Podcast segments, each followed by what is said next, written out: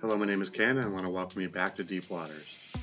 This podcast is brought to you by Applied Strengths Ministry, where we believe working together in our strengths is the effective working out the will and calling of God in our lives. The title of this message is Church Purpose. This is Series 2, Episode 27 of 28.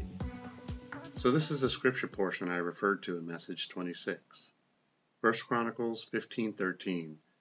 For because you did not do it the first time, the Lord our God broke out against us, because we did not consult him about the proper order. He has a proper order. He leads, we follow. 1 Chronicles 17:9. Moreover, I will appoint a place for my people Israel, and will plant them, that they may dwell in a place of their own, and move no more. Nor shall the sons of wickedness oppress them any more, as previously. Jeremiah 11:7, 8. For I earnestly exhorted your fathers in the day. I brought them up out of the land of Egypt until this day, rising early and exhorting, saying, Obey my voice. Yet they did not obey or incline their ear, but every one followed the dictates of his evil heart. Therefore I will bring upon them all the words of this covenant, which I commanded them to do, but which they have not done. This isn't just talking about breaking God's law. Jeremiah 16:12 and you have done worse than your fathers, for behold, each one follows the dictates of his own evil heart, so that no one listens to me. You see it? Ask yourself if you are the one following the dictates of your own heart, or doing what God is trying to lead you to do.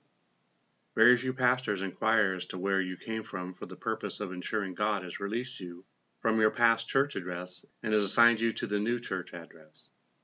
So you have to perform your own check. Jeremiah 10:23. O Lord, I know the way of man is not in himself. It is not in man who walks to direct his own steps. Acts 17:26, 28.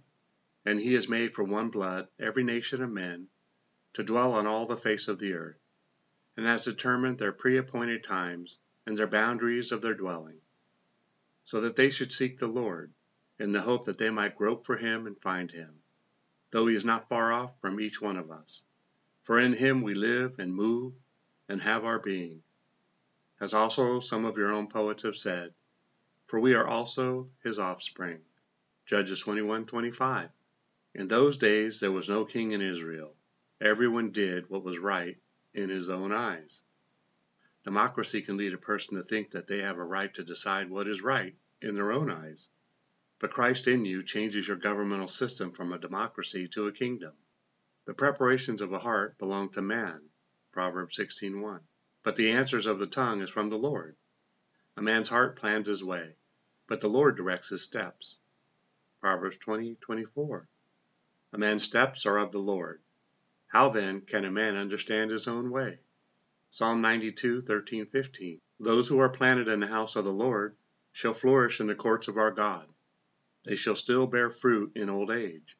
They shall be fresh and flourishing, to declare that the Lord is upright, He is my rock, and there is no unrighteousness in Him. You don't plant yourself, He is a gardener, and so He shall do the planting. You can focus on growing.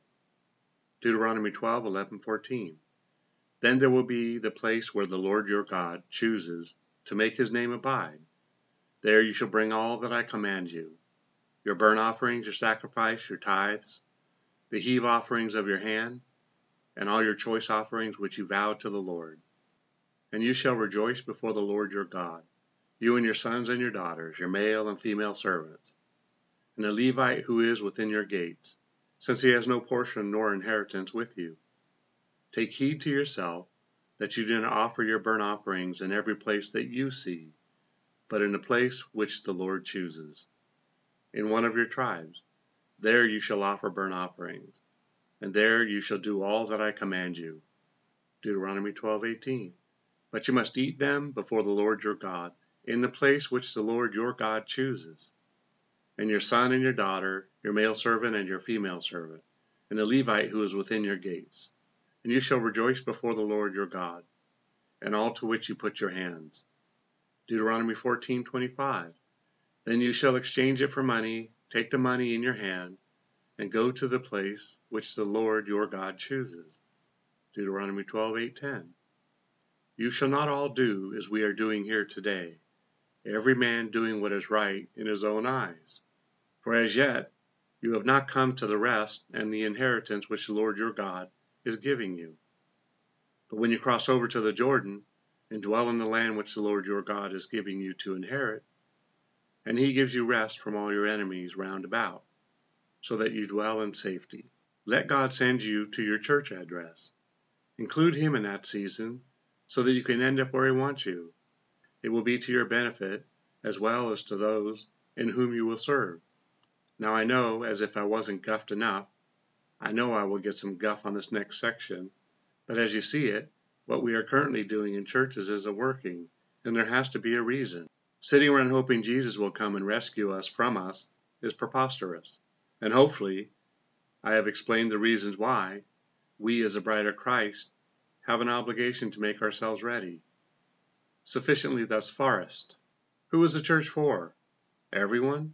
In short, however, the body of believers, those who are saved and being saved, that is the everyone I'm talking about. If someone walks in off the street, you can allow them to gawk uninterruptedly. But you should, or could, run them off in a short series of spiritually loaded questions to determine if they should remain or not. Test the spirit. I believe there is room in the Bible for the spyly interested to stop by and to check things out. However, this should not be the primary focus of the church. Equip, equip, equip. All the messages should be to equip the saints for the work of ministry.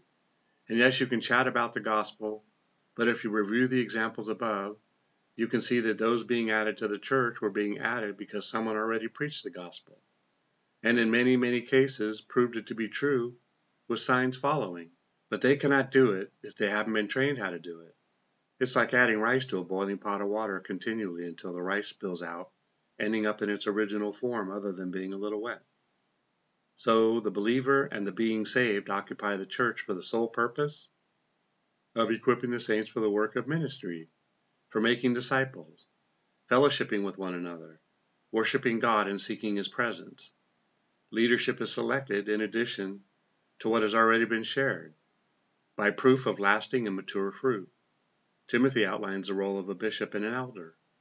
Did he not teach us to avoid releasing someone too soon before they are ready?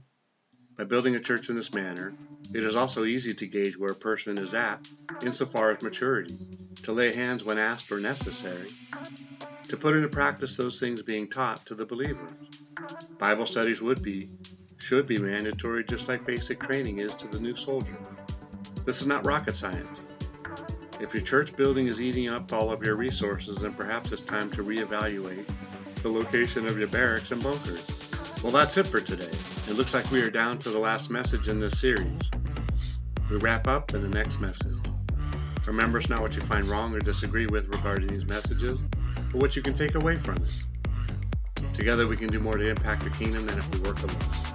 Let's flip the script and kill, steal, and destroy the works of the enemy, and create space for the light of light to shine through in people's lives. Plant a seed and click on the like and subscribe button. Let's build this ministry together. Thanks and see you next time in Deep Water.